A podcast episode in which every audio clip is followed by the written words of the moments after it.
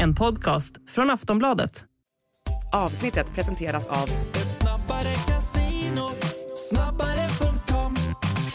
Stödlinjen.se, åldersgräns 18 år.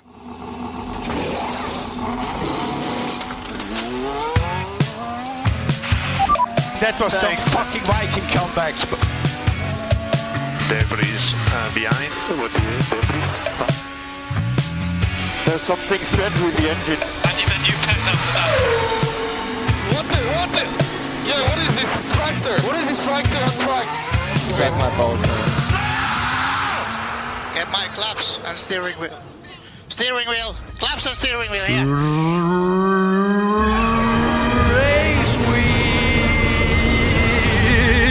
Anna. The Race Week. Week. Week. Ja, men alltså hur länge har vi inte väntat? Det ska raceas!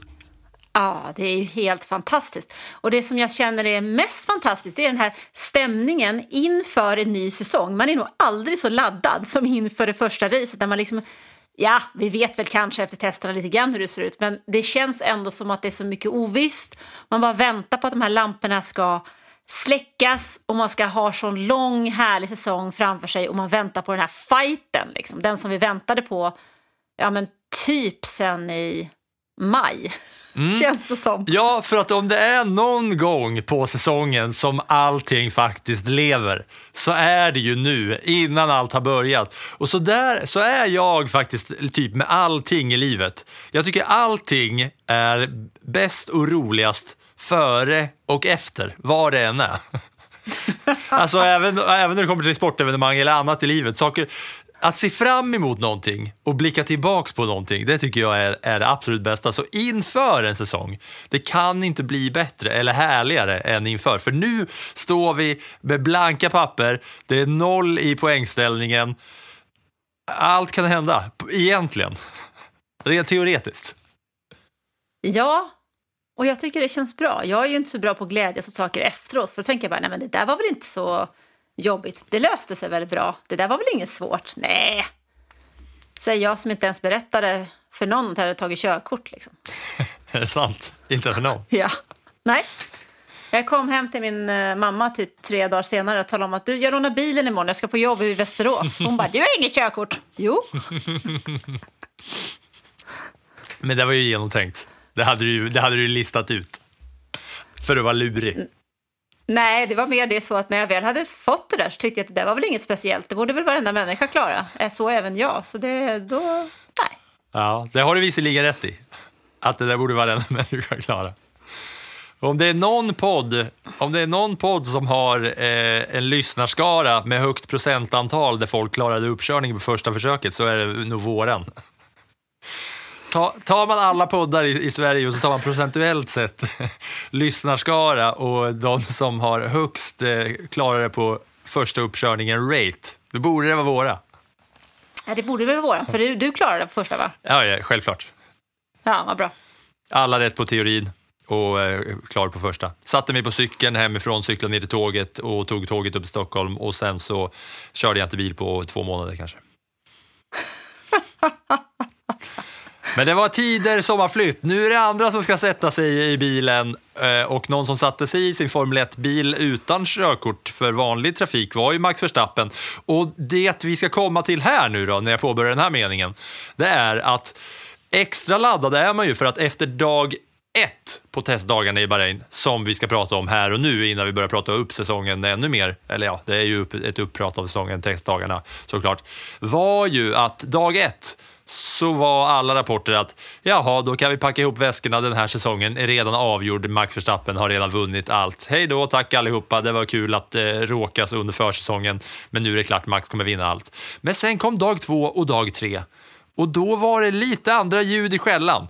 Men vi ska väl ta de här testdagarna och jag tänker att vi tar dem eh, lite smått då, stora snackisarna dag ett, dag två, dag tre och sen en liten summering innan vi eh, kör lite påståenden inför säsongen. Vad sägs om det, Anna? Ja, jag är ju ingen jättefan av tester, för jag tycker att de ofta säger väldigt lite eftersom vi inte vet. Vi har ingen aning om vad de testar, hur inställningarna är. Eh, vi vet av histor eller historien har berättat för oss att Mercedes är väldigt duktiga på att så kallat sandbagga under testerna, det vill säga att de inte visar vad de har, vilket många andra också har. Så att jag är lite så här, ja, mm, vad säger testerna? Det är faktiskt så att det finns ju en vecka från det att testerna avslutats till det att säsongen börjar. Under den där veckan hinner det hända väldigt, väldigt mycket, för då jobbar man ju 24-7 i fabrikerna med all den data man har fått ut på testerna plus med de senaste uppdateringarna. Så det är inte så att de eh, testar och sen går de och vilar en vecka utan det händer ju otroligt mycket där. Så bara för att en sak var på ett sätt på testerna så behöver de ju inte vara så när teamen kör ut på den första träningen i Bahrain som den här gången är på en torsdag. Så jag tycker man ska vara lite försiktig med vad man lägger för värdering i testerna för att eh, vi vet inte riktigt med vilka förutsättningar vi jobbar här. Okej, okay, men om vi säger så här då. Eh, dag ett på testerna, det var ju mest att man fick se alla bilar, hur de såg ut när de rullade ut. Eh, vad som hade hänt med bil 1 och bil 2 och bil 3 hela vägen eh, rakt igenom fältet. Och den absolut största snackisen var ju såklart Adrian Newies Red Bull-bil. Som egentligen så här, inför de här testerna så Red Bull de hade i princip chansen att ta samma bil som de hade förra året och modellera om lite. Men de visste i princip att folk kommer ta vårt koncept och, för, och eh, försöka göra ungefär det de får göra så som vi hade på vår bil 2023. Eh, men då kör Adrian Newey typ den störst, största trollningen genom alla tider och det som vi pratade om eh, tidigare, att det verkar som att han har tagit lite av Mercedes koncept. Men det han gör är att han väl utgår på den här nya designen på Red Bull-bilen från Mercedes 2023-bil som de övergav. Han, som det supergeni han är, såg alltså någonting i Mercedes koncept från förra året, fattade vad de var liksom försökte hitta där, såg storheten, men han fattade också det de hade missat i vad som behövdes kring det här konceptet. Och och nu eh, ser man då vi, mycket likheter mellan den där grejen. Och de har redan börjat snacka om att Red Bull kanske inte kommer ha några sidepods när den här eh, bilen går i mål i slutet av säsongen. Vad säger man om det här? Och man snackar om de här tuberna högt upp vid axlarna på bilen, om man ska säga. Ja, men det vi... Man måste ju också komma ihåg att varje F1-bil är ett bygge. Det är ett gigantiskt legobygge.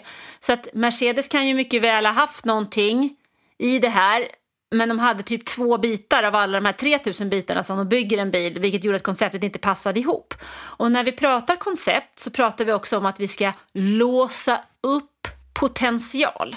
Så varje koncept i sig har ju ett tak någonstans. Så hur långt det man kan nå för att ja, tills man når max. Liksom. Och då pratar jag inte Verstappen. Eh, och i det här läget så är det så att Red Bull, som var väldigt överlägsna väldigt tidigt, de kanske såg att nej, men vi tar inte lika mycket. Om vi fortsätter med samma, samma koncept så når vi taket för snabbt vilket gör att de andra kommer ikapp oss. Så för att vi ska då låsa upp mer potential så måste vi göra någon form av förändring för att kunna hitta mer. Och den här pusselbiten, eller de här legostenarna som Mercedes hade, vad händer om vi plockar in dem i vårt koncept? För det är ju inte så att bara deras sidepod har varit nyckeln utan mycket, en stor del av nyckeln har ju legat i hur man drar luftströmmarna så att säga, ge under golvet framförallt och mot bakvingen. Och hur kan vi få i det i vårt koncept? Ja, då har man ju plockat in dem och tittat då i tagit inspiration från Mercedes, tittat på de egna bitarna, testat det i simulator och i vindtunnel och med de här olika datatesterna, CFD och så vidare och sett saker och kanske man har sett att ja, om vi får till det här konceptet så kanske vi har ett högre tak än om vi hade behållit det gamla. Så för att fortsätta utvecklas så måste man ju också våga. Och det är ju otroligt typiskt för Adrian Newey, för han är ju en människa som ser luften. Så han har tagit inspiration och sett att här finns det möjlighet för oss att ja, låsa upp mer potential. Mercedes problem under alla år är att de har inte låst upp potential, de har ju låst upp problem hela tiden. Men är det inte just så himla Alltså det är så himla kryddat kring alltihopa att det är just Mercedes bil och deras då misslyckade koncept. För det var ju det som var, snack, det var ju störst, största snackisen av alla bilkoncept under hela förra året. Att nej, Mercedes gav upp sitt koncept. Det här kommer aldrig funka. Vi kan fortsätta den här bilen, men det kommer inte, det kommer inte gå. Och så bara vänder man blad och helt plötsligt står Adrian Newey och Red Bull med det konceptet där de bara har satt det. Jag är lite långnäsa på det. Då. Ja, det, är, det, är, ah, ja, det där det tycker jag har någonting så in i nacken mycket. Men det, var, det, det är liksom eh, den stora grejen med, när det kommer till bilarna. Sen var det dag två och brunnslock, det har vi sett flyga eh, ah, till höger och vänster tidigare eh, när vi har följt Formel 1. Och även det här hände under dag två på testerna. Men det verkar ju som att det är framförallt Ferrari som inte kan hantera det med brunnslock. För det var återigen så var det ju Ferrari som eh, var i närheten och dessutom skadades ju golvet på bilen sådant och det kan ju inte varit billigt att byta det. Det där kan ju varit en ekonomisk, eh, jag ska inte säga katastrof, men en rejäl smäll i alla fall eh, att råka ut för det en gång till. Vi minns ju alla hur Fred Vassör gnällde över kostnaderna i Las Vegas Eh, där det hände senast. Så det var väl otroligt typiskt att det var så. Men annars tyckte jag Ferrari såg ju snabba ut. Men återigen, det, tittar man på resultatlistan på ett test så ser man ja, hur snabbt de har kört på ett varv. Men vi vet ju inte vad de har testat. Vi vet ju inte hur mycket bränsle de har haft i bilen. Vi vet inte vad de har testat. Vi vet inte heller, det kan ju vara så att Red Bull är så säkra på sin Eh, performance eller på sin prestanda i bilen så de behöver inte göra de snabba testerna. De fokuserar på någonting helt annat. De kanske har ett annat program. Det som jag tyckte var intressant med Red Bull i sig det var ju att däckslitaget hos Max Verstappen verkade nästan obefintligt. Och det om något borde ju oroa konkurrenterna. Jaha, ja, men då har vi plötsligt här, var ska vi, var, vad ska vi värdera? Är det de snabba tiderna som Ferrari sätter på ett varv, ja men det kunde de redan i fjol. Eller är det Red Bull? Eller är det Mercedes som tycker att de har, plötsligt har en bra grund att stå på? Eller är det, är det McLaren som har väldiga problem med att ens få ut bilen på banan. Alltså de har problem med tillförlitligheten och hittar både tekniska och mekaniska problem som gör att de måste lägga mycket tid i garaget. Hur oroande är det? Och det är det jag menar är ett litet problem då i när vi ska göra någon form av eh, analys av, för vi vet inte vilka parametrarna är. Så hur mycket är de här Ferrari-tiderna värda? Det, det kanske var ett sätt att tala om för Ferraris fans att vi är på gång. Men det hjälper ju inte om de inte håller en hel racedistans. Nej, men det, det, eh, jag, det jag reagerar lite på här det är eh, det du säger om Red Bull. Det verkar inte slita någonting på däcken. Samtidigt så, nu skippar vi dag två, dag tre och sådär. När de här racerna, eller eh, testerna summeras så är de snabbaste tiderna Ferrari med Sainz och Leclerc. Och det som man verkar ha fått ut här är att Ferrarin som härmed visar upp snabba tider igen, har på stort förändrat slitaget på sina däck, vilket är deras stora problem. De var snabba, men däcken slets uta in i hur mycket som helst och de kunde inte klara det länge. Är inte det här en indikation då på att jaha, det kanske blir lite racing då? Jo, men så är det ju absolut. Men å andra sidan var ju Ferrari tvungna att göra en förändring för att, att kunna hantera däcken. Alltså det där var ju en bil som jag verkligen käkade däck. Alltså på tyska är det lite kul för man gör skillnad på om en människa äter eller om ett djur äter. Det heter ju essen om det är en människa och det heter fressen om det är ett djur. Och där har ju tysk vad, media... Vad, vadå? Att säga om eh, du, min, min, min pappa åt potatis till frukost, vad blir det? Mein Vater hat heute Kartoffeln zum Frühstück gegessen. Essen. Och, Ähm, och, och, en, Essen. och, och, och en gris käkar potatis till frukost blir? Du, dein Schwein, har heute Morgen Kartoffeln gefressen. Gefressen. Jaha. Ja. Och en bil, Nej, och en det- bil likställs med djur då? Ting. Då bilen, ja precis. Och den tysk, i tysk media så har man ju skrattat jättemycket då åt att Ferrarins bil, den fressen däck liksom. Den käkar verkligen, alltså den slevar i sig däcken som om det vore just grisfoder. Ehm, Eller potatis. Eller potatis, ja skulor kanske till och med. Nej, men det, och det som är viktigt här är ju att Ferrari har lämnat det stället där de befann sig på var just den här eh, däckfressen, ätaren. Eh, och kanske gått mer till ett något mer civiliserat sätt att hantera däcken då, kanske lite mer SM. Jäkla lång utläggning jag fick till där. Ja, det är bra. Jag, jag gillar när vi, när vi snackar tyska. Men för, för att summera då den här eh, race... Eh, ja, varför säger jag racehelgen? Jag är så taggad på att det är racevecka och att det snart är racehelg. Eller ja, att det snart är racevardag och en dag eh, på helgen som det raceas. Eh, det ska vi komma till också. Men eh, om man tittar så här då. Testerna går ut på att samla data och då måste man kötta många varv för att få så mycket data som möjligt. Så jag tänker att vi utgår, ifrån bara att gå igenom vilka som faktiskt körde flest varv.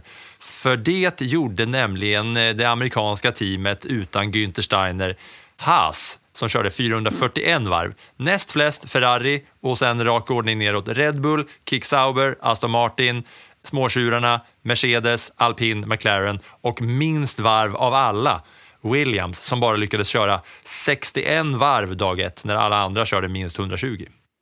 Mm. Williams, eh, Williams och McLaren i botten där känns inte bra.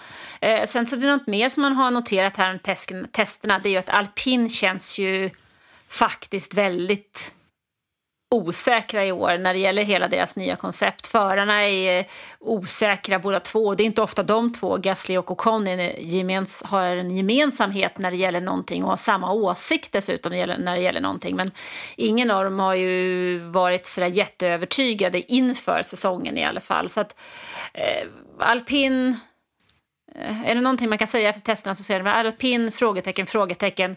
McLaren, hur är det med tillförlitligheten? Får de ordning på den biten? Haas känns icke snabba. Um, Ferrari, ja, får vi ordning på däckslitaget och det visar sig hålla i sig. Kanske de kan utmana, men hur mycket har framförallt Max, Max Verstappen och Red Bull hållit igen under de här dagarna? Det undrar jag. Mm. Eh, de, eh, både Ferrari och Red Bull bankade ju in många varv, eh, men ändå liksom 30 färre än Haas, Eh, 50 färre när det kommer till Red Bull. Ferrari körde typ 30 varv mindre och Red Bull 50 varv mindre totalt och man fick dela upp det här. Testerna går ju till så att det är bara en bil som får vara ute på banan. Så båda förarna för varje team är ju aldrig ute samtidigt utan man delar upp alla de här dagarna mellan varandra. Eh, men det där var totala, totala varven som kördes. Jag fick faktiskt en fråga om det gällde det här med, med testerna. Eh, varför man bara kör med en bil. Och det är så att det står i regelverket att man bara får köra med en bil. Plus att det är ju ofta så att teamen faktiskt inte är klara med bilarna när testerna börjar. Så att man, får ju kanske inte, man har ju kanske inte två bilar helt enkelt att köra. Så det skulle inte funka av den anledningen heller. Plus nästa är ju att hade du haft två bilar så hade du behövt ha ännu mycket mer personal för att få runt det där. Så att anledningen är dels regelmässigt, ekonomiskt och så tidsmässigt till att man bara kör en bil. Mm. Det där var, eh, det var eh, totala tiderna. Sen har vi här, eller vad jag säger, totala varven. Sen har jag här, och jag vet alla säger hela tiden, ja det är bara testing, det är bara testing. Men det är ju det, är ju det som vi har att gå på. va? Man säger att man ska inte gå utifrån så mycket på testningen, men vi måste ändå förhålla oss till det vi faktiskt har här. De långsammaste bilarna, för här har vi alla, alla, eh, alla förares bästa tider. Och vi har det också på tiden av dagen, för det är mycket sånt man säger också. Ja, det beror på hur mycket bensin hade man i bilen, vad var det man testade, eh, vad var det för tid på dagen, hur varmt var det i däcken, vilka bla bla bla. Men... Det... Och vilka däck hade du? Ja, exakt. Det är ju näst, nästa sak. Verstappen körde ju inte de mjukaste däcken. Ja, så att, ja. exakt. Men vi har faktiskt tider ändå och som svältfödda vi då har blivit under den här vintern på faktiskt att se bilar köra på riktigt på en racingbana där de ska köra, så har vi här de som körde snabbaste varven under de här tre testdagarna. Eh, det var Sainz snabbast av alla, Leclerc näst snabbast, Russell fyra, Jian Joe femma, eh, nej fyra och Perez femma före Verstappen. Så det är lite intressant. Bakom där Synoda, Albon, Piastri, Hamilton. Botten har vi Magnussen, Sargent, Bottas, Gasly, Ocon, Stroll, Hulkenberg, Ricardo, Norris, Alonso. Och skillnaden mellan Sainz som körde det snabbaste varvet på dag två klockan 16.39.51 på dagen. Eh, han körde på 1.29,9. Kevin Magnussen körde på sista testdagen på 1.33. Så tre sekunder långsammare på ett varv skiljer eh, de här bilarna. Men när jag läser upp den här listan, är det någonting förutom tidigare nämnda alpin som du reagerar på? Det jag tänker på framförallt det är ju att Red Bull inte har kört med de mjukare däcken utan de har hållit sig på C3 och det kan jag tycka tyder på att de känner sig väldigt trygga i vad de håller på med. Det jag också funderar över det är skillnaden mellan Joe och Bottas hos Sauber. Varför är Joe så himla snabb? Jo, han körde med snabbare däck eller med eh, mjukare däck än vad Bottas gjorde som körde med C3-däcken. Men hur lite bränsle hade han i den, den bilen? Man är alltid lite misstänksam när ett mindre team sätter snabba tider. För det kan mycket väl vara så att man gör det för att man har någon sponsor som man vill imponera på. Eh, för att få ut lite mer pengar inför säsongstarten. Så den tiden känns lite så här frågeteckenmässigt. Mm. Utöver det här så är det ju det du säger att eh, Red Bull de satte sina snabbaste varv på C3. De andra satte sina varv på C4-däcken. Det var några till som också satte snabbaste varv på C3. Det var eh, utöver Red Bull-bilarna så var det Piastri, Hamilton, Norris eh, och sen lite bilar i botten. Mm, men de topp eh, top fyra där, de körde på C4. Men det är de tiderna. Ferrari och Sainz snabbast, Red Bull Eh, sen där alpin långsammast, eller vad säger jag, Haas eh, långsammast. Mm. Har du eh, plockat ihop ditt motormanagerlag nu då, när du sett testerna? Um, jag väntar lite till. jag, jag, jag, alltså, jag, väntar lite, lite till. Jag fick ju plocka ihop mitt redan förra veckan. Ja. Mm. Det var eh, knepigt kan jag säga, innan testerna. Mm. Ja, jag, jag, väntar så, så långt in det går. Jag ska, jag ska göra det så bra det bara går den här den här säsongen. Så, det säger så, du alltid. Ja, men det, jag gör det också. nu blickar vi framåt då mot vad som komma skall.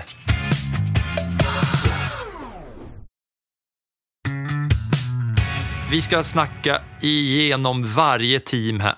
Eh, du ska, du ska berätta lite om varje team inför säsongen som drar igång på Lördag, hör och häpna. Det här är väldigt viktigt att ha koll på. Vi är vana att det körs race varje söndag, förutom sprinthelger som kommer in och fördärvar. Men nu är det så att redan på lördag körs det första racet, vilket innebär att redan imorgon, om man lyssnar på det här när podden kommer ut onsdag, imorgon är första träningen. Och på lördag så kommer det raceas. Jaha, hur kommer det sig det här då undrar ni? Jo, för att det är nämligen så här att första racet är i Bahrain, andra racet är i Saudi. Och Ramadan drar igång den 10 mars, det vill säga nästa söndag i Saudi, där alla människor påverkas av hela den grejen. Det är inga förare som gör det visserligen, men just för att det raceas så att det är första dagen på Ramadan så har man flyttat då eh, Saudi-racet till lördagen. Men Fia har också en sju dagars regel som jag tror, Anna, säger att man inte får köra två race på, på att det måste gå mellan sju dagar mellan varje race, vilket gjorde att flyttar man Saudi så kunde man inte inte flytta Bahrain. Man kunde inte köra Saudi lördag och Bahrain söndag för då hade det gått mindre än sju dagar mellan racen. Således Bahrain racear på lördag, Saudi racear på lördag. Mm. Men att lördagsrace är ju faktiskt ingen ny företeelse utan vi hade det faktiskt senast i Las Vegas. Det var bara det att vi inte märkte det för för oss var det söndag morgon men i Las Vegas var det lördag kväll. Ja, ja just det. Ja, se hur bra koll man har då. Men du, nu tycker jag vi går igenom team för team lite grann och jag undrar, och alla som, vi som lyssnar, vi undrar vad Anna Andersson, motororaklet på Sportbladet, har att säga om teamen. Vill du börja i förväntad eh, nerifrån eller uppifrån, Anna? Ja, kan vi börja nerifrån? Då börjar vi, då börjar vi med Haas. Haas, där är den stora förändringen i år att Günther Steiner, Drive to Survive-profilen som faktiskt fick ett helt förbannat avsnitt i årets Drive to Survive fast han har fått sparken.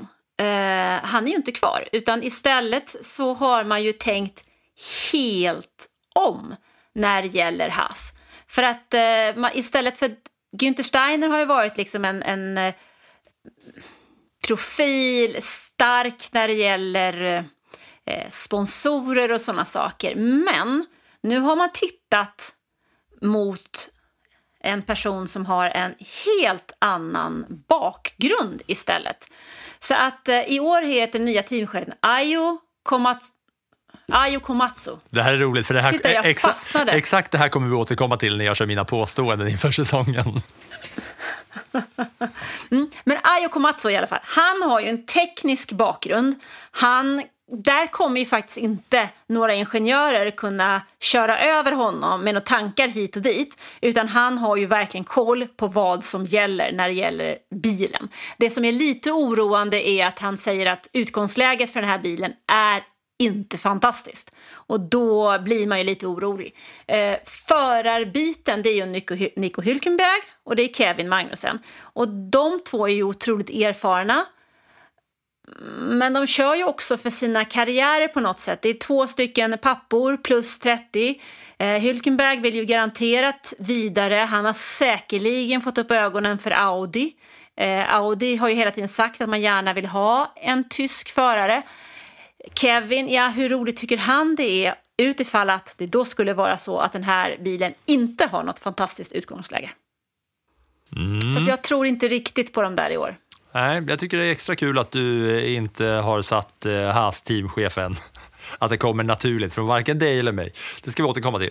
Nu ska vi gå vidare till nästa team efter att vi har varit inne på Haas. Och då undrar jag, jag har nämligen samlat en del experters eh, tips.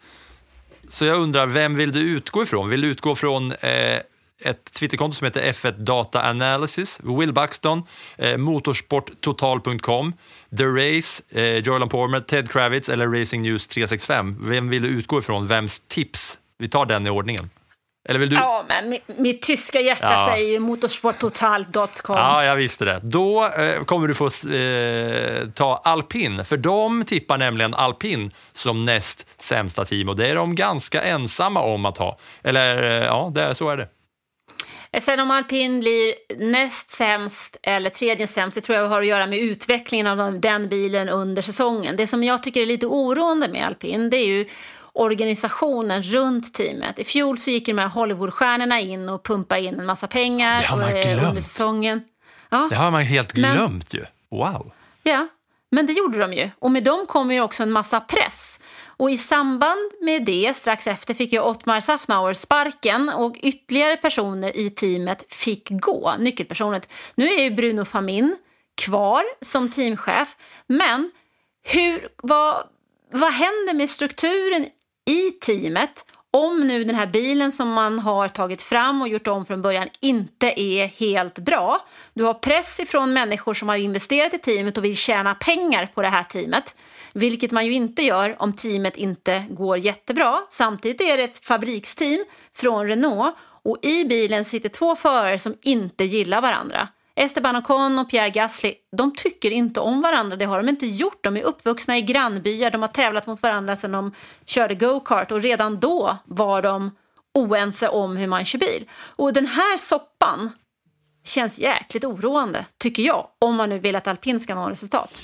Ja, och just det här också efter eh, minst eh, sagt eh, svajande testerna här nu inför. Mycket snack om att alpin ska vara så himla dåliga. Ehm, näst på tur är det team som vi under säsongen kommer kalla massa olika saker, men som jag idag säger Sauber till. Jag kommer att kalla det teamet för Sauber, Ja. faktiskt. Ja, många har tippat eh, Sauber som näst sämst. Eh, Motorsporttotal.com har tippat Sauber som tredje sämst. Ja, det är ju för att de ligger i någon slags limbo här, va? i vänte, Warteschleife som man sagt på tyska. Så Gamla vänt- Warteschleife. Ja, men du vet som en sån här... eh, Vattenrutschkana. Nej, men jag skulle säga snarare du ring, ringer till någon myndighet och så talar de om att du ska vänta. Så ligger man där i vänt, man väntar och väntar och väntar och väntar till man håller på att gå åt av att vänta. Alltså det känns lite så att det är där man ligger. Man ligger bara på ett väntspår helt enkelt. Ja, Waters. Waterschleife. Det, jag, jag, jag gick ju med bara på att det lät som vattenrutschkana. Inte att jag ty- tyckte att det känns som att man ligger i en vattenrutschkana i väntan på Audi. Ja, okej. Nej, men man ligger, det känns som att man ligger bara där och väntar. Man ska ut på gamla Skurubron och man aldrig kommer ut. Liksom. Eller Essingeleden, man står bara stilla. Ehm, och där, jag tror att det är det som är lite av problemet med det här. Att man inte riktigt har fått ordning på hur det ska bli. Senast till nästa år så måste ju Audi in och börja styra upp förare, styra upp bil och alltihopa för 2026 ordentligt. Men fram till dess så är det, ja, man väntar. Man har Ferrari som motorleverantör, man har Zhang Zhou och man har Valtteri Bottas som är ganska rolig på sociala medier och en eh, erkänt duktig förare. Men eh, jag vet inte riktigt vad de har att jobba med egentligen. Nej, jag börjar komma in lite på att man kanske ska syna. Och är det verkligen så att Bottas är så himla rolig? Eller är det bara att han är, att han är så himla annorlunda att man skrattar åt honom mer än med honom? För han gör inte så mycket förutom att bara se kul ut. Ja, han, är så himla, han, är så, han är så himla hyllad på sociala medier. Men han, utöver liksom rumpgrejerna som man gör, jag är nästan inne på att man kanske ska börja syna Bottas. Är det så att han är så kul eller är det så att han är liksom ful och konstig och eh, liksom en filur mer, undrar jag. Ja, jag tänkte tanken i alla fall. Nu går vi vidare till teamet Williams som många eh, experter, sätter jag inom eh, sådana kaninöron, har här som eh, fjärde sämsta team. Men många andra har de även som näst sämsta team. Eller eh, ja, sådär. Mm, Williams, Anna. Williams, ja. Alltså, jag tror ju på James Bowles. Um, det jobbet han gjorde med teamet i fjol var ju fantastiskt bra. Och jag har svårt att kunna tänka mig att han inte lyckas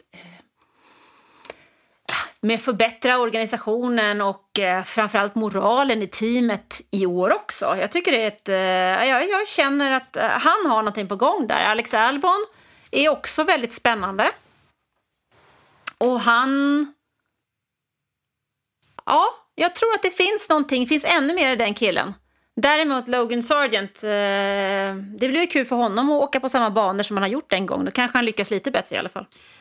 Vet du vad jag, vet du vad jag tror om, tycker om James Vowles? Jag eh, förstår ju såklart, efter saker jag läser och människor likt dig som jag lyssnar och lystrar till. Men jag tappar liksom lite tron på honom när han hela tiden går ut och säger ah, men Logan Sargent, han är kanon alltså. Det, ni ska bara se den här killen. Han är så himla grym alltså. Logan Sargent har stora grejer på gång. Ni ska bara se, vänta och se bara. Och så åker Logan Sargent ut där och är den enda som snurrar av banan på testerna och eh, med tanke på hur, hur eh, lite poäng han tog och hur mycket han kraschade förra året så är det så här att ja, James Vowles är väl kanon, men omdömet, det ifrågasätter jag lite när han säger att eh, Logan Sargent hela tiden är kanon. Men vad tror du, han, vem är det som äger det teamet? Ja, Logan Sargent, nej. Eh, ja, jag, jag vet att det har med sponsorer hit och dit att göra, men alltså, ja, Det har, jag, det har jag sagt till dig förut. Du måste, inom F1 så handlar det inte om att lyssna på vad som sägs. Det är lika viktigt att lyssna på det som inte sägs. Ja, Ja, jag vet inte. Ja, Jag vet, ja, jag vet, jag vet inte. Ja, Okej, vi går vidare till eh, småtjurarna som alla de här experterna som jag har radat upp, eh, förutom The Race som är The Athletics eh, F1-bevakning. Alla har småtjurarna på, eh, vad, vad vart är vi nu? En, två, tre, fyra, i mitten, som sexa. Toppen av mittfältet. Det känns väl ändå som en ganska bra, place- bra placering för ett team som i fjol kämpade för sin överlevnad kändes det som fram till slutet av säsongen när Yuki Tsunoda verkligen räddade dem. Eh, man har ju knutit småtjurarna, eller We Car Småtjurarna. Ja, men alltså, jag pratade ju faktiskt med Janne Blomqvist om detta. Vad ska vi, vad ska vi kalla dem för? Och han menar på att det ska heta WeCarb. Ja, men det kommer aldrig hålla. Det är bara upp. Ja, WeCarb. Småtjurarna Ja. i alla fall. Eh, så att man... Eh, man har knutit dem betydligt närmare Red Bull när det gäller både simulatorer, vindtunnel och så vidare. Eh, och man också får också mer möjligheten till mer delar som kommer direkt från Red Bull i förhållande till hur det såg ut i fjol när man gjorde en i stort sett egen bil. Eh, vilket ju inte var något lysande läge överhuvudtaget. Så att eh, bara det att man har knutit dem närmare tror jag är viktigt. Sen är det så att det är två förare i det här teamet, eh, Daniel Ricciardo och Yuki Tsunoda som båda har en, nu får man säga gedigen F1-bakgrund, även om Tsunoda, för han gör sin tredje säsong. Det är liksom inga, inga nykomlingar längre. Eh, Ricciardo har ju kört för Red Bull och hans målsättning är ju att ta sig dit. Men för att göra det så måste han ju dominera Tsunoda. Och ska Tsunoda ha en chans att ta sig till Red Bull så måste han dominera Ricciardo. Det är det läget vi ligger i och båda två har kontrakt som går ut. Så jag tror att det internt kan bli väldigt, väldigt spännande. De kommer att ha bättre förutsättningar och om teamledningen med Laurent Mekis får ordning på förarna så att de kan jobba tillsammans och man får en sund konkurrens så tror jag att det kan lyfta det här teamet. Mm, de här är man eh, mycket nyfiken på va? och eh, ja, att hålla dem över eh, Alpin, Williams och Sauber gemensamt allihopa det, eh, det talar för någonting va? Sny, eh, skön bil också, nu när man närmar sig, eller nu när man har fått se den lite. Och då kommer vi till ett team nu här, Anna, som är lite intressant att se bara när jag jämför alla våra experters olika tips. För här är motorsporttotal.com ensamma om att ha McLaren Ja, den eh, hade jag nog inte, håller jag nog inte riktigt med om. Men de kanske har tittat på testerna där McLaren faktiskt inte såg så pigga ut. Jag har hela tiden känt att McLaren ligger i ett uppsving efter fjolårets fina höst. Eh, de har varit positiva efter det som har hänt. Det arbete som har varit i Eh, fabriken under vintern. Zac Brown börjar prata om segrar. Landon Norris har förlängt kontraktet. Han pratar också om vinster. Jag är nyfiken på att se hur Oscar Piastri har utvecklats nu när han har fått köra på alla banor, har lite mer erfarenhet som gör att han kanske kan eh, få till det här med eh, race-strategi och däckshantering också, vilket ju var något av hans eh, problemområden under fjolåret när han var väldigt snabb på kval och också sprint, som han också vann en. Men han inte riktigt lyckades hantera race-situationerna och allt det som ett race innebär.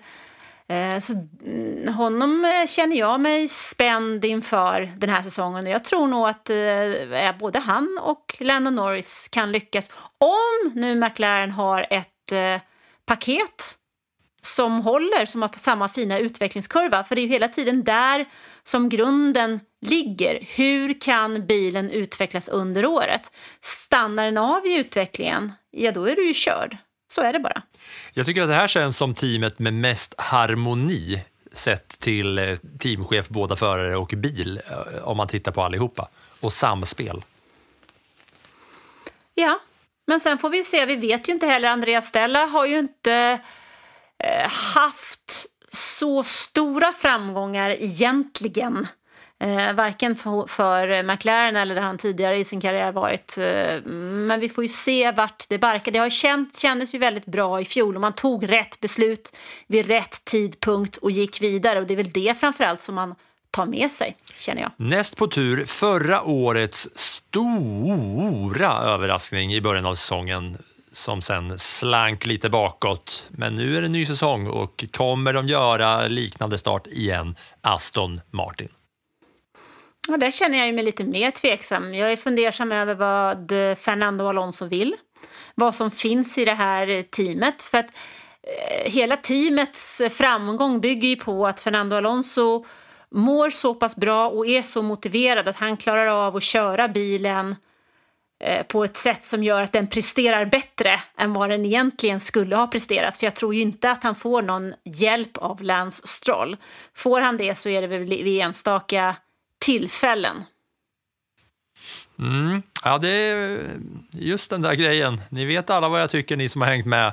Eh, och det vi har det visat sig att det är ganska många som är. Det är en bunt som har hört av sig efter vårt 100 avsnitt och berättat att de är 100 poddare. Så vi har ett gäng som har hängt med från avsnitt 1 och framåt som eh, faktiskt vinkade lite till oss när avsnitt 100 kom ut, vilket vi är glada över. Men ni framför allt vet ju eh, i alla fall vad jag har för känslor kring Lance Stroll. Va?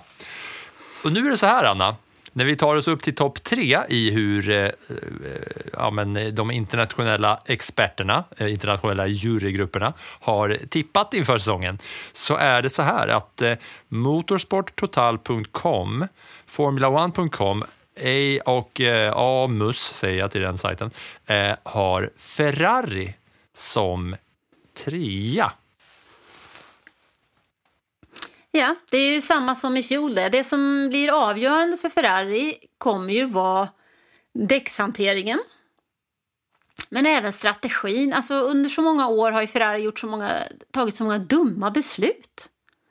När ska Fred Varseurs eh, organisation slå igenom och hans tankesätt och strategi slå igenom i hela organisationen så att vi inte gör de här eh, katastrofala depåstoppen, tar fel beslut vid fel tillfälle, det blir oro i teamet, eh, man tar, gör rätt uppdatering. När ska man få det här till en mera tydlighet än vad vi har haft? För Ferrari har ju spretat och det är också en av anledningarna till att fjolårets resultat var så pass dåliga som de var, för att de var extremt snabba över ett varv. Men sen hade man problematiken från första loppet när, när tillförlitligheten inte höll.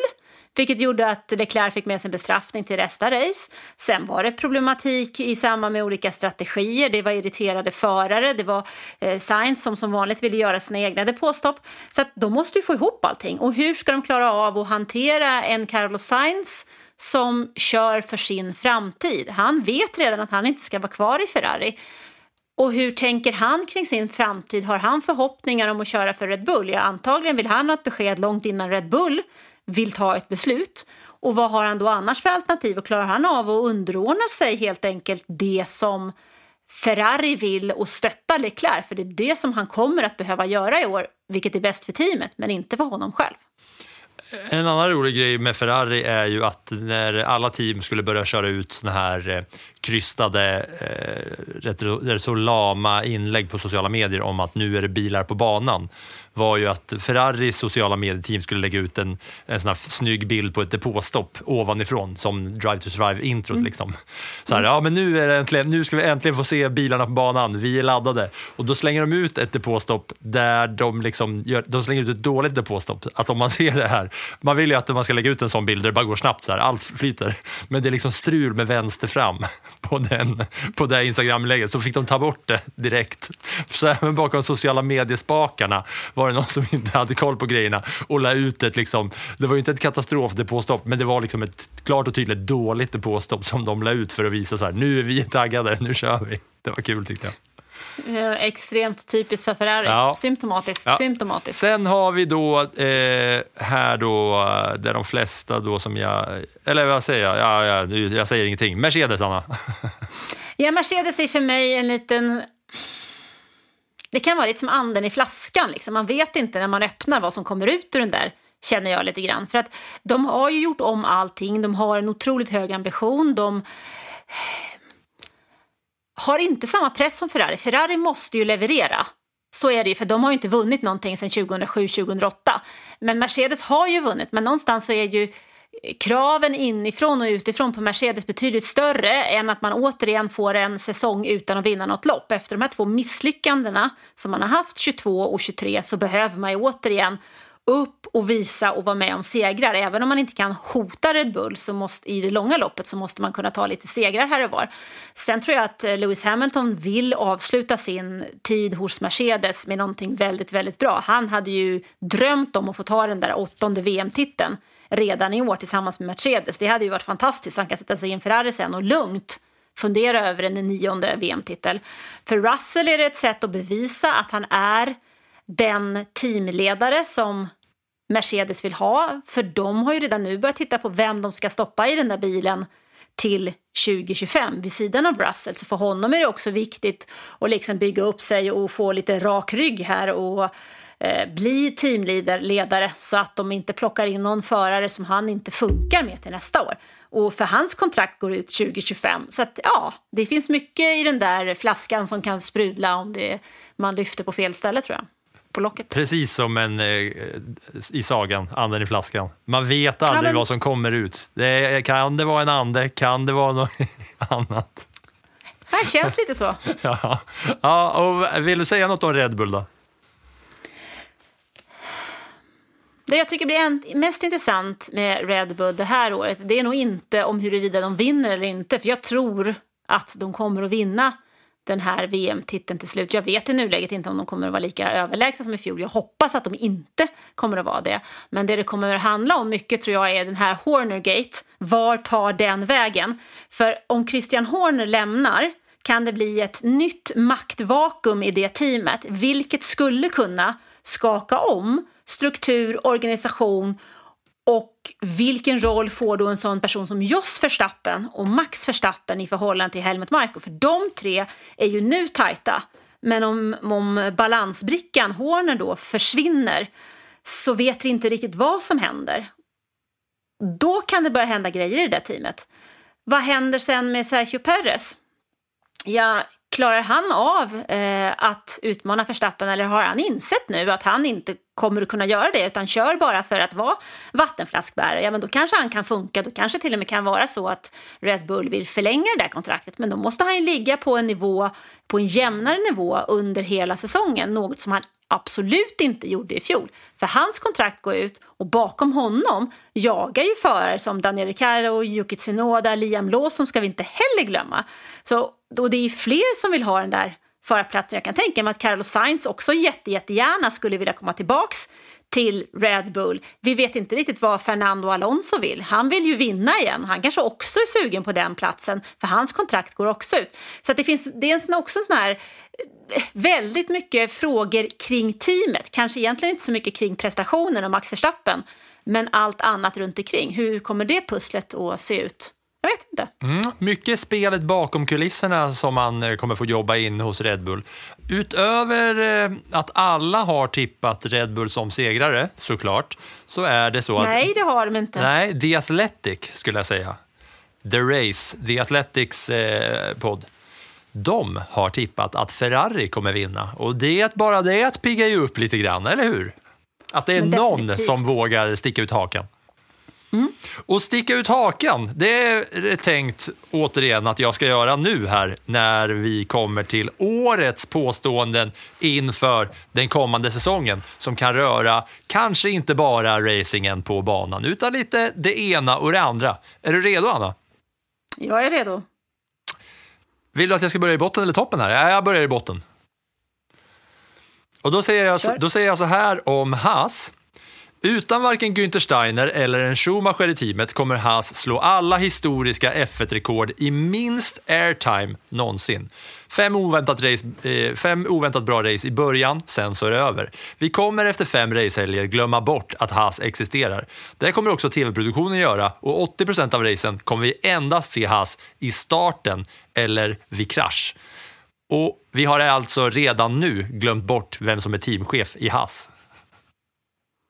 Alltså vad skulle jag bemöta här? Jag tror inte att det tar fem lopp innan vi har glömt bort Haas, utan jag tror att de får nog kämpa för att vi ska komma ihåg dem i tre.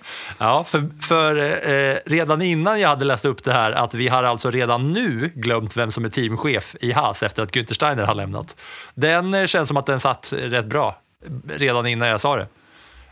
Precis. Och sen så var det då alltså att de kommer slå rekord i minst airtime någonsin. De kommer inte synas i produktionen under racehelgerna förutom i starten. Det kan nog vara så, ja. Sen tar jag Williams.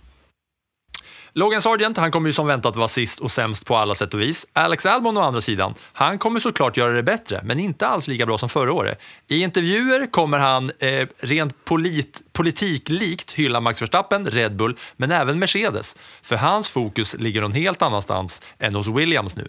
Men svaga insatser i början av säsongen, eh, men hela tiden med frågor från media om framtiden så kommer han tappa fokus. Mid-season kommer både Mercedes och Ferrari Eh, vad säger jag? Mercedes och eh, Red Bull har presenterat nya förare för 2025 och inte är det Alex Albon. Därefter så kommer han ta fler poäng än han gjorde under hela 2023. Alltså vilka långa påståenden du har i år. Jag kan ju bemöta varje påstående 17 gånger känner jag. Ehm, jag hinner till och med glömma bort vad du börjar med Filip. Alltså ska jag börja med möta med vad du säger om, mitt, om mitten av säsongen eller det faktum att de diskuterar hans namn eller det faktum att du sa Ferrari Nej, sum- eller att han inte fokuserar. Vad, vad ska jag säga? Så vill du ha summa summarum? Vill du ha det, vill du ha det su- ja, kan, kan summa du ta liksom en pocketversion? Su- ja, pocketversion- pocketversionen är att Alex Albon kommer vara så himla taggad på att eh, fixa till sig ett nytt team så att hans as dåligt fokus i början av säsongen kommer köra skitdåligt och ingen kommer vilja ha honom. Sen, när det är klart att han kommer inte få gå till Red Bull eller Mercedes, då kommer han köra som sig själv igen. Det där var ju lika långt igen. Pocketversion. Det, det, det jag kan säga är ju att ja, han kommer att eh, ha fel fokus i början av säsongen. Nej, jag tror inte att vi hamnar i ett läge där han eh, är bortkopplad från allting redan, i slu- redan under eh, mitten av säsongen. Okej, bra ju. Summa summarum tog du det. Här får du en kortare då. Eh, F1 Stake, Alfa Romeo, Audi, Sauber, F1 Team, Kick, Let's Go, Sauber, gröna faran. Bottas spöar Gianni Joe och avslutar dennes F1-karriär. Okej säsong av finnen och Sauber, men Sauber skiter i båda förarna och Bottas får ta sig en lång funderare ifall det är värt att fortsätta F1-karriären i Haas. Det stämmer. Jag tror att eh, Bottas kör skiten ur eh, Joe, men jag tror inte att han har någon, någon säker plats hos eh, Audi för det. Och att eh, Joes eh, F1-karriär tar slut den här säsongen. Ja, ja, de kan inte pumpa in, även om han har kinesiska sponsorer så kan de inte pumpa in hur mycket pengar som helst till ingenting. Inte de heller. Kul, vi börjar bli överens. Då ska vi se om vi fortsätter vara överens när jag eh, går till alpin. Så mycket snack om att bilen är sanslöst dålig och sämst av alla på griden. Ja, det stämmer. Men bara i början av säsongen. Och efter 5-6 race så kommer helt utdömda alpin göra en McLaren och från ingenstans smacka in två bilar i topp 5 efter en uppdatering som tar F1-världen med storm. Nej. De, de, de kommer fortsätta vara sämst bara. Nej, det tror jag inte de kommer att vara. Men jag tror inte att de kommer att plocka in topp 5-placering på topp topp 5-placering efter lopp 5. Jag tror att det kommer ta lite längre tid och sen så kan det nog vara så att de kanske tar poängplats med båda bilarna ibland. Men jag tror att konkurrenterna är så pass mycket bättre och att oron i hela alpinteamet gör att eh, den här McLaren-historien inte upprepar sig. Ja, jag tänker att de har varit så nära varandra förut och rent eh, de senaste åren har de varit så liksom tajt mellan vilka som eh, är bäst där eh, mellan dem och sen så helt plötsligt så bara då var det McLaren som eh, var det. Jag tänker att de kanske kan göra det, men kul att få ett nej. Småtjurarna då? Småtjurarna kommer komma topp 6 flera gånger i år, ta ett podium och i och med det här att de kör så bra så kommer det lämnas in protester mot att bilen har för mycket gemensamt med stortjurarna. Ja, det tror jag nog att det kan vara till viss del. Alltså jag tror att vi kan få se eh, en pallplats kanske för dem och jag tror att vi kan få se bra resultat. Vi kan nog också få se någon typ av protester, om de lämnas in eller inte. Det beror ju lite på hur väl jobbet är gjort från början, om det finns någon chans att de här protesterna ska gå igenom eller inte. Mm. Kul då, då får vi hålla utkik på om det, blir, om det protesteras under säsongen. Gissa om det protesteras, det gör det väl alltid. ja.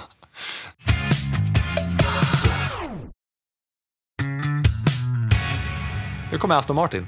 Goatee Lance Stroll kommer ta fler poäng än icke-Goatee Lance Stroll. Dock kommer han inte ens ta en tredjedel av teamens alla poäng i år. Men ändå kommer Aston Martin gå ut med att de är delighted över att ha förlängt hans kontrakt.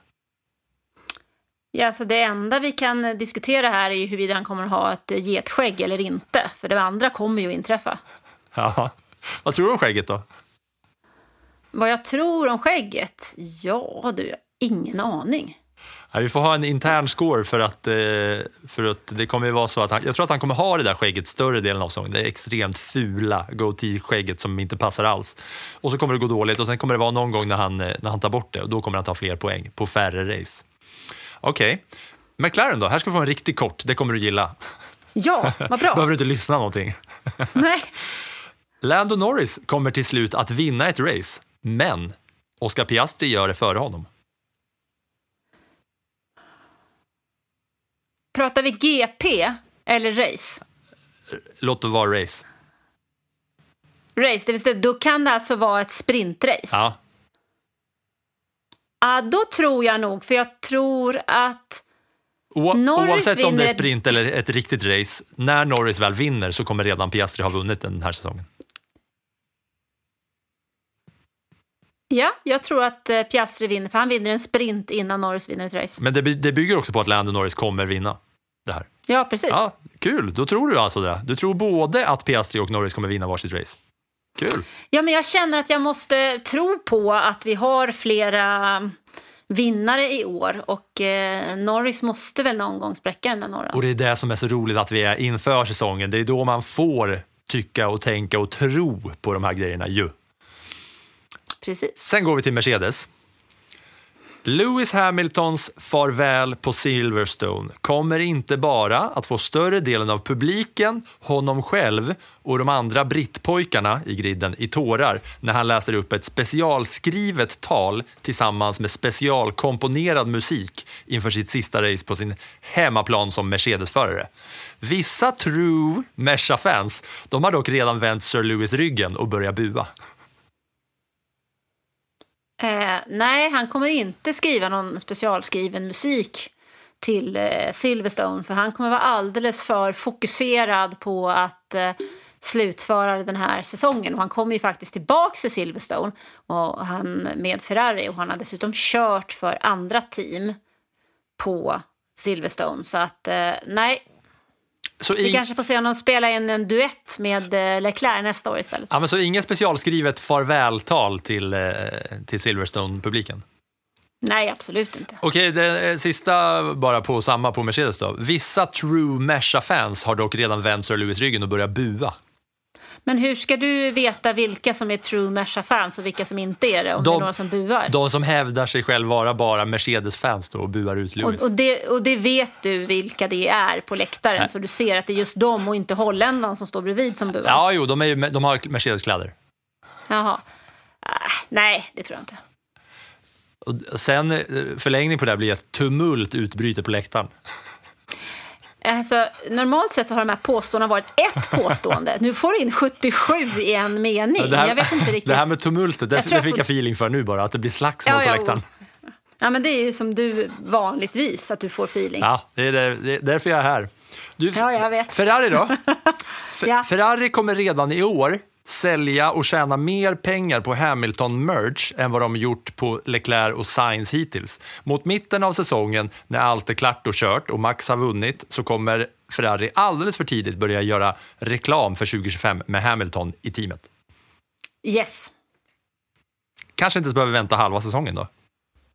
Alltså att de, Hamilton Merch tror jag de kommer, kommer få rejält med eh, Eh, in rejält med pengar för redan i år. Däremot så det är frågan om eh, Verstappen då vinner under halv, efter halva säsongen. Det tror jag inte, men jag tror att eh, Hamilton kommer att dra in pengar till Ferrari. Det har han ju redan gjort, för bara det att han presenterade så, så toppade ju aktien, aktien slog ju i taket efter det. Så att det är klart att han drar in pengar, det har han väl redan gjort.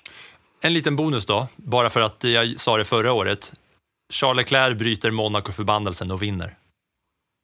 Nej. Nej, jag tror att jag håller den varje år framöver. Okej, Anna. Jag, man borde säga att jag har sparat det bästa till sist, men i ditt fall så har jag sparat den längsta till sist. Oh no. Luta dig tillbaka. Ja, jag gör det.